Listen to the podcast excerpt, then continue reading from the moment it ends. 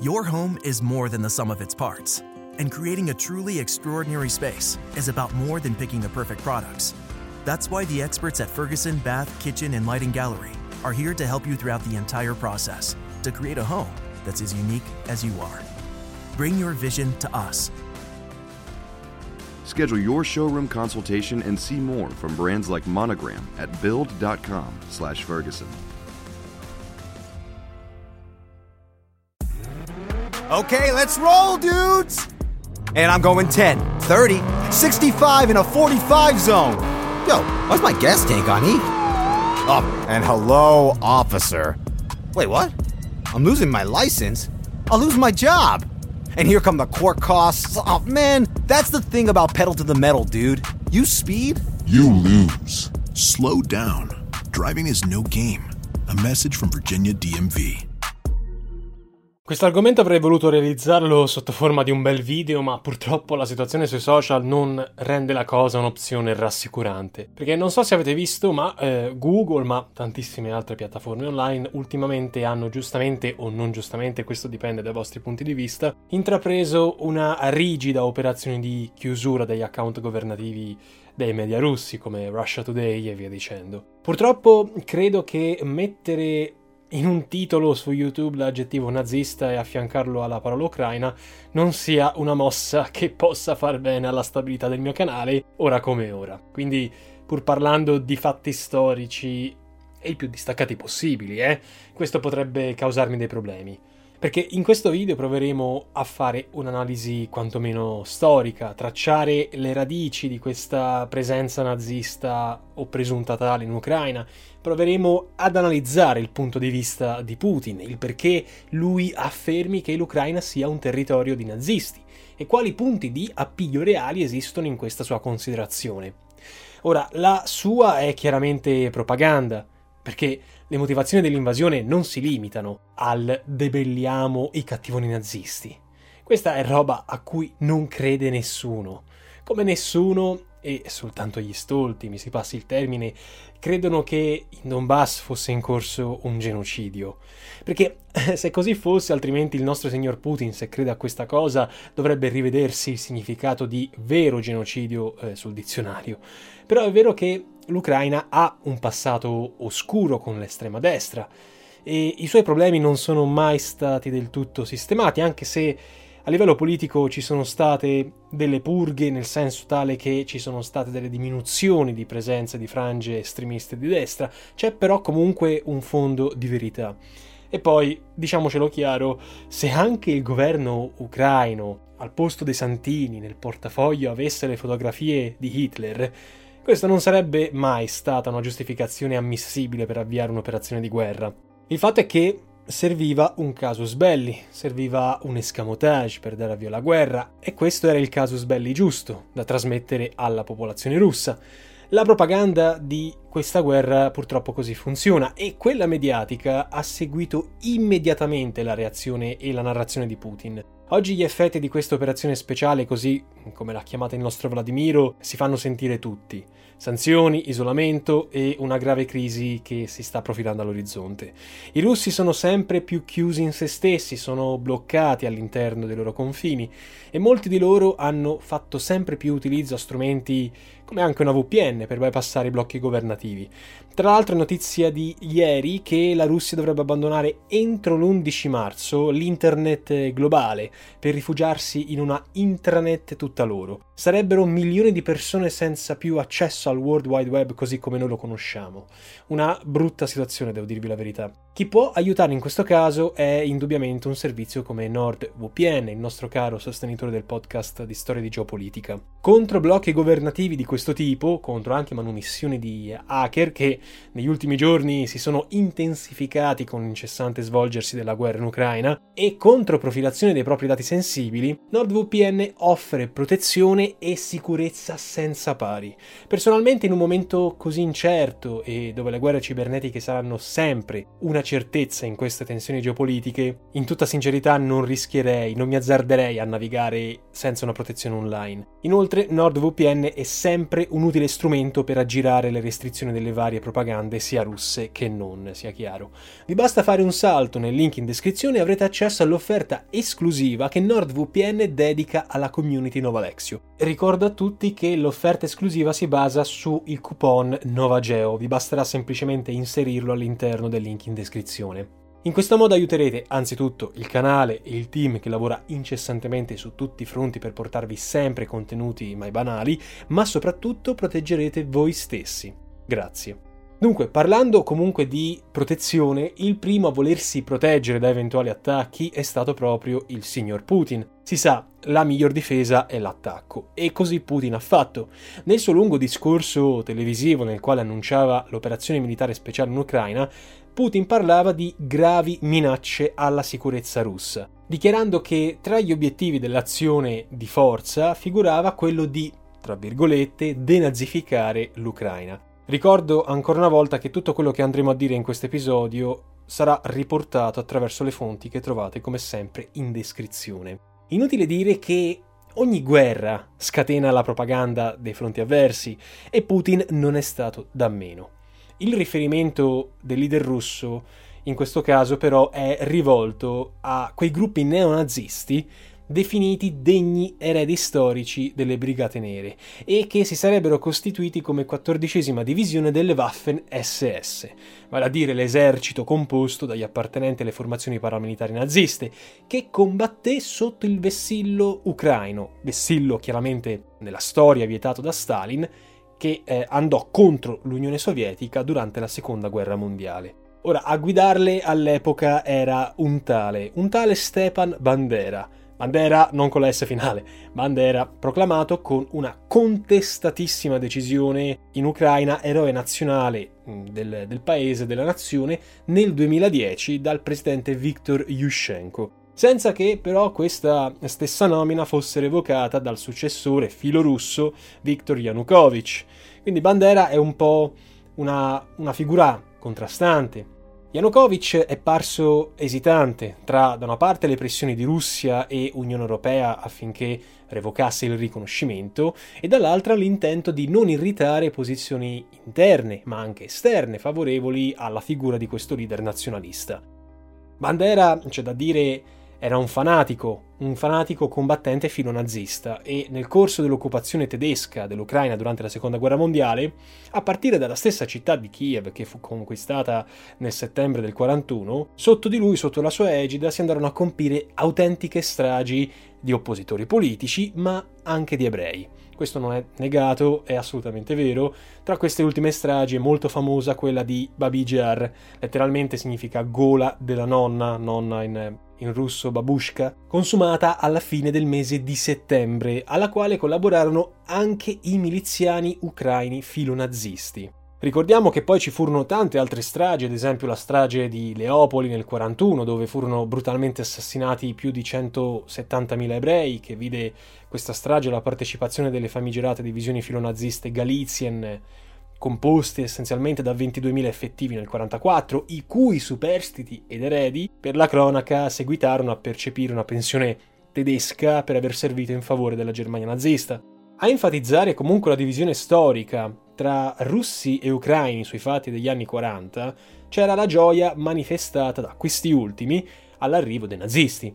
Pur non mancando, questo è chiaro, nelle loro fila persone che erano reali oppositrici dei tedeschi, in tanti videro nell'invasione dei nazisti una sorta di liberazione dall'oppressione stalinista, perché a loro giusto dire era stata responsabile della terribile carestia che dagli anni 32-33 aveva provocato milioni di morti.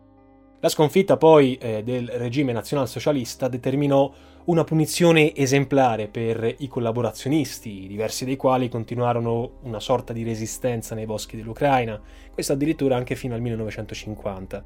A quel punto gli estremisti della destra ucraina sono diventati da sempre invisi a Mosca, non solo per ragioni legate alla grande guerra patriottica, come i russi chiamano il conflitto mondiale, ma anche perché li hanno sempre contrastati, come ad esempio nel 93, quando, ovviamente finita l'Unione Sovietica, si schierarono contro i separatisti georgiani dell'Abkhazia, sostenuti da Mosca, oppure l'anno seguente, cioè nel 1944, quando i eh, neonazisti combatterono a fianco dei ceceni.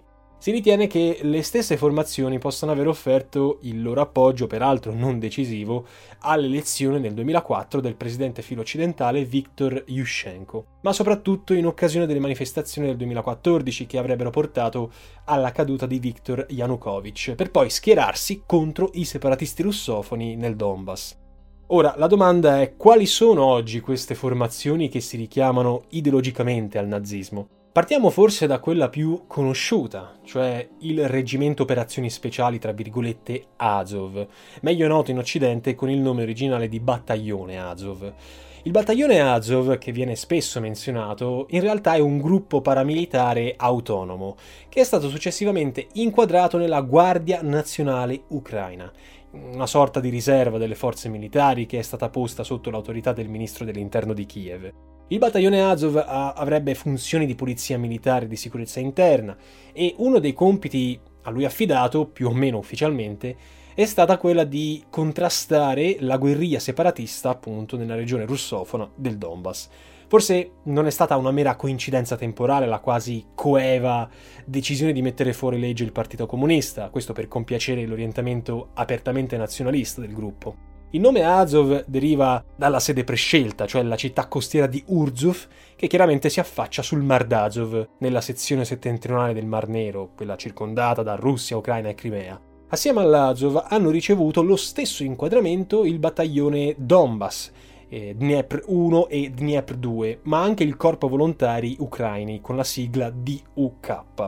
Gli appartenenti, molti di origine russa, sono regolarmente stipendiati, o comunque erano regolarmente stipendiati dal governo di Kiev, città dove sono nate aperte sedi operative. Tra i fondatori dell'Azov viene annoverato l'ex militare Andriy Biletsky, noto come il nomignolo di Führer bianco, già capo degli Ultra eh, 782 della squadra di calcio Metalist Kharkiv. A rendere questa e altre formazioni tristemente famose sono le tante presunte accuse di crimini di guerra eh, e, stando alla propaganda russa contro l'umanità, specie nel Donbass.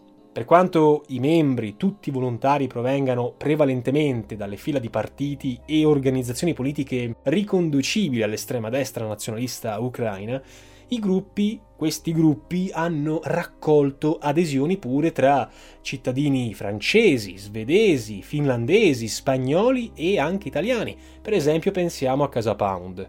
Si tratta sempre di affiliati a gruppi o organizzazioni accomunate dalla fede politica di stampo neonazista, nonostante la stragrande maggioranza di questi si dichiari sempre politicamente neutrale. Il reggimento Azov ha pure un braccio politico, diciamo così, il corpo o milizia nazionale che avrebbe partecipato alle elezioni ucraine presentando tra i punti programmatici ad esempio il rafforzamento dei poteri presidenziali e il rifiuto di aderire all'Unione Europea o alla Nato.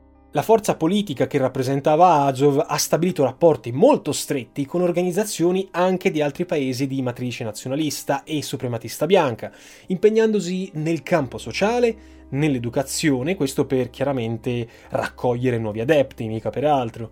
Ricordiamo che è lo stesso Azov ad essere stato coinvolto, secondo alcuni reportage pervenuti anche nelle ultime settimane, nella preparazione di alcuni cittadini per eh, resistere all'invasione russa, dando loro armi e quant'altro. Segnaliamo sempre tra le formazioni politiche ucraine di estrema destra la presenza di un partito in particolare, Svoboda, che in sostanza è l'ex partito social nazionalista di Ucraina, che avrebbe raccolto, sia pure per brevissimo tempo, eh, mettiamolo in chiaro, un certo seguito. Oggi questo seguito è praticamente azzerato, se non ricordo male, sto andando a memoria, aveva l'1% di seguito, però questo partito Svoboda Your home is more than the sum of its parts, and creating a truly extraordinary space is about more than picking the perfect products.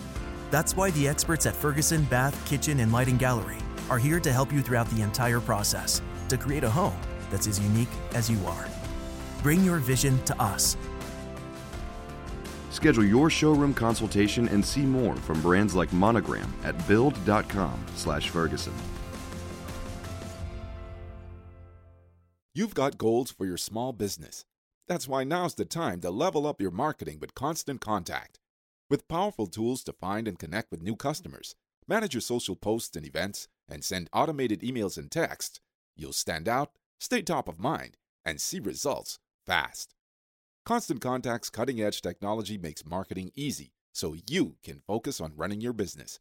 Start achieving your small business goals with a free trial at constantcontact.com today. Da, sempre dichiaratamente xenofobo, militarista e anche omofobo, si è convertito su posizioni atlantiste in funzione antirussa, però soltanto di facciata per convenienza. Nel 2012 Svoboda conseguì il miglior risultato politico con circa il 10% alle politiche, per poi calare progressivamente nei consensi fino a raggiungere oggi risultati praticamente inesistenti.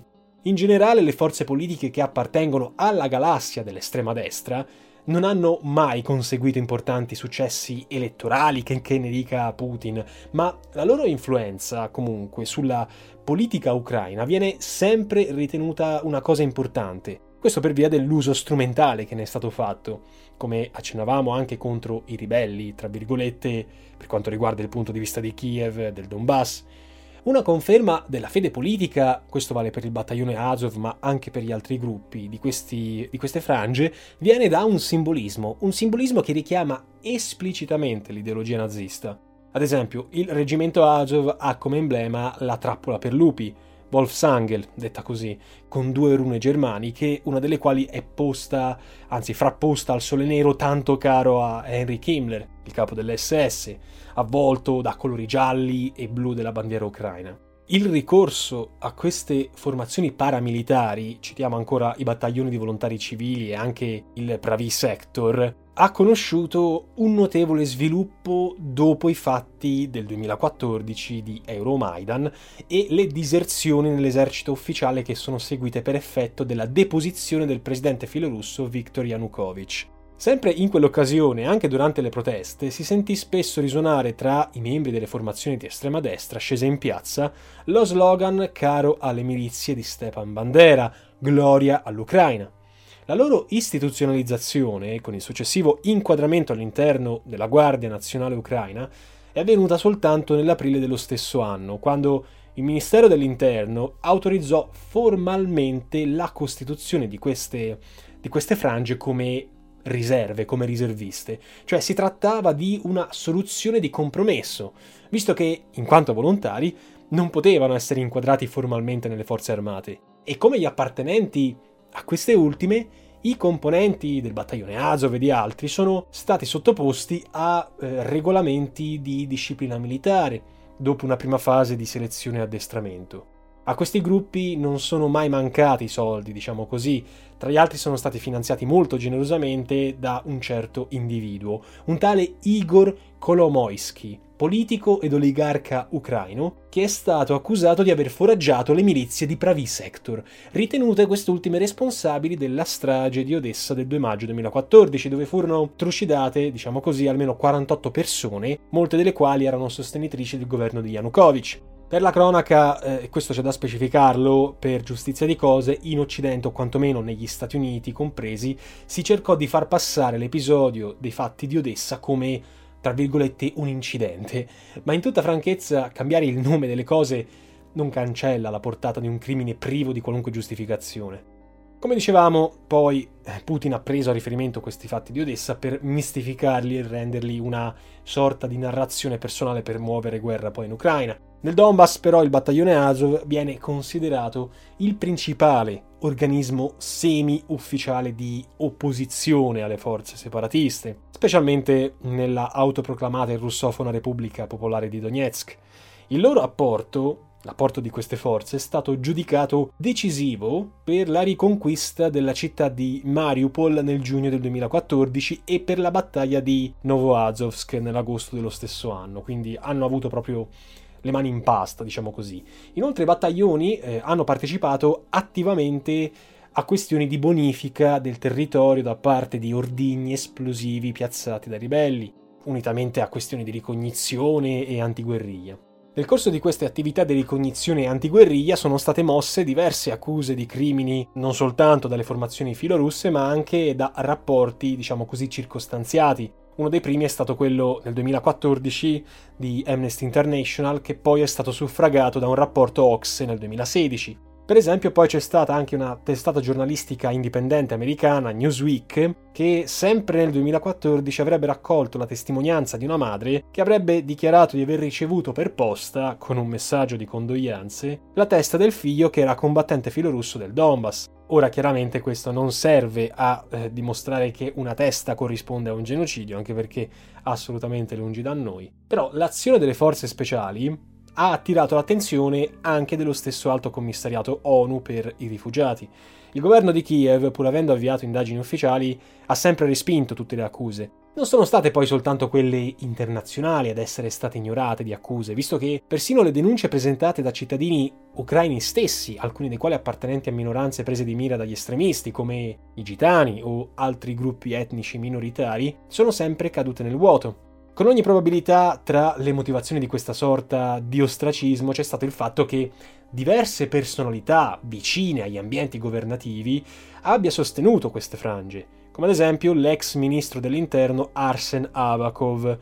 Arsen Avakov dimessosi nel 2021 con un patrimonio stimato di circa 100 milioni di dollari e pur militando politicamente nel partito conservatore centrista del Fronte Popolare. Il sostegno economico a queste frange estremiste, giustificato ufficialmente da ragioni educative, è stato garantito dal Ministero della Gioventù di Kiev a varie milizie, tra cui anche quella C14, milizia C14 il cui motto per esteso era, in inglese chiaramente, We must secure the existence of our people and a future for white children. Dobbiamo assicurare un futuro, un'esistenza per il nostro popolo e anche per i nostri bambini bianchi.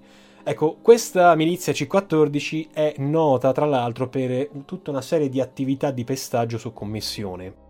C'è anche da ricordare che nel 2014 l'Assemblea generale dell'ONU, su richiesta eh, della Russia e in applicazione della Convenzione delle Nazioni Unite contro le discriminazioni razziali del 69, aveva approvato una risoluzione che condannava ogni forma di apologia nazista e ogni tentativo di sminuire la portata dei crimini commessi in Ucraina. Per la cronaca la delibera ha visto il voto contrario di Stati Uniti, Ucraina, Canada, mentre diversi membri dell'Unione Europea, compresa la stessa Germania, si sono astenuti. A giustificare la presa di distanza di diversi e importanti attori Your home is more than the sum of its parts, and creating a truly extraordinary space is about more than picking the perfect products.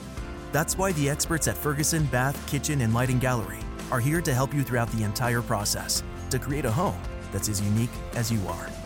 Bring your vision to us Schedule your showroom consultation and see more from brands like Monogram at build.com/ferguson. Internazionali c'è stato il fatto che il voto fosse semplicemente visto come un escamotage di Putin per far condannare semplicemente il governo di Kiev. Qui adesso cito un attimo il pezzo del report che si è occupato direttamente della questione. La svolta ideologica sarebbe il minor problema se neonazisti in carne e ossa venissero non solo tollerati, ma addirittura utilizzati, finanziati, premiati con cariche parlamentari, ministeriali e non solo. E quel che accade in Ucraina come a un anno dalla cosiddetta rivolta di Maidan in concomitanza col voto all'ONU documentano svariati post.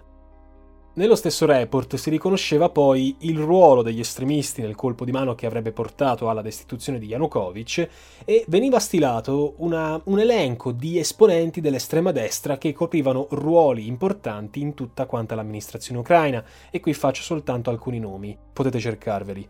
Andriy Parubi, segretario del Consiglio ucraino di difesa e sicurezza nazionale, Ole Tianibok, leader del partito di estrema destra Svoboda, Dmitro Jarosh, vice segretario per la sicurezza nazionale, Oleksandr Sich, vice primo ministro, Ihor Svaika, ministro dell'agricoltura, Andriy Moknik, ministro dell'ecologia. E così via. Citiamo ancora, ricordando che ci riferiamo sempre al 2014, il caso dell'ex vicecomandante del battaglione Azov Vadim Trojan, nominato capo della polizia della regione di Oblast dal ministro dell'interno Arsen Avakov, quest'ultimo Arsen Avakov ricercato per crimini di guerra e altri reati. Il peso politico di queste formazioni comunque è, stato, è stata giudicata un'arma a doppio taglio per Kiev, in quanto è molto probabile che siano state le loro pressioni a bloccare ogni spazio di intesa con Mosca per quanto riguarda il Donbass, intesa oramai compromessa dall'azione di forza ideata e voluta da Putin. Infine, nel ricordare il rapporto ONU del 15 novembre 2014 sulle violenze nell'est ucraino ad opera di gruppi filonazisti e la richiesta di Amnesty International di cui già abbiamo parlato, l'autore del report accenna a presunti legami tra gli estremisti e la destra americana per il tramite della lobby ultranazionalista Ukrainian Congressional Committee of America. La sigla è UCCA che avrebbe realizzato la piattaforma di estrema destra dell'OUN, cioè l'Organization of Ukrainian Nationalists, la quale avrebbe raccolto generosi finanziamenti in favore delle formazioni speciali. A sostenere queste denunce troviamo anche il rapporto del Global Search del 25 novembre 2014. Il sito di informazione indipendente Consortium News, nello scorso 28 febbraio, riportava la notizia del presunto sostegno al battaglione Azov ad opera dell'Atlantic Council, organizzazione statunitense con sede a Washington, che a sua volta sarebbe membro dell'Atlantic Treaty Association, finanziata dal Dipartimento di Stato americano. Chiaramente prendiamo con le pinze quanto riportato perché non troveremo mai da nessuna parte, almeno a livello ufficiale nessuna dichiarazione di stato pubblica. Quindi prendiamo soltanto come rumors le cose, senza sbilanciarci troppo perché non possiamo saperlo. Il peso però di questi gruppi estremisti nella crisi è stato anche recente protagonista di alcuni programmi di approfondimento italiani, per esempio ricordiamo lo scontro tra il disegnatore Vauro e il diplomatico ucraino Dmitro Volovnikiv circa la simbologia nazista dei battaglioni Azov e Aidar.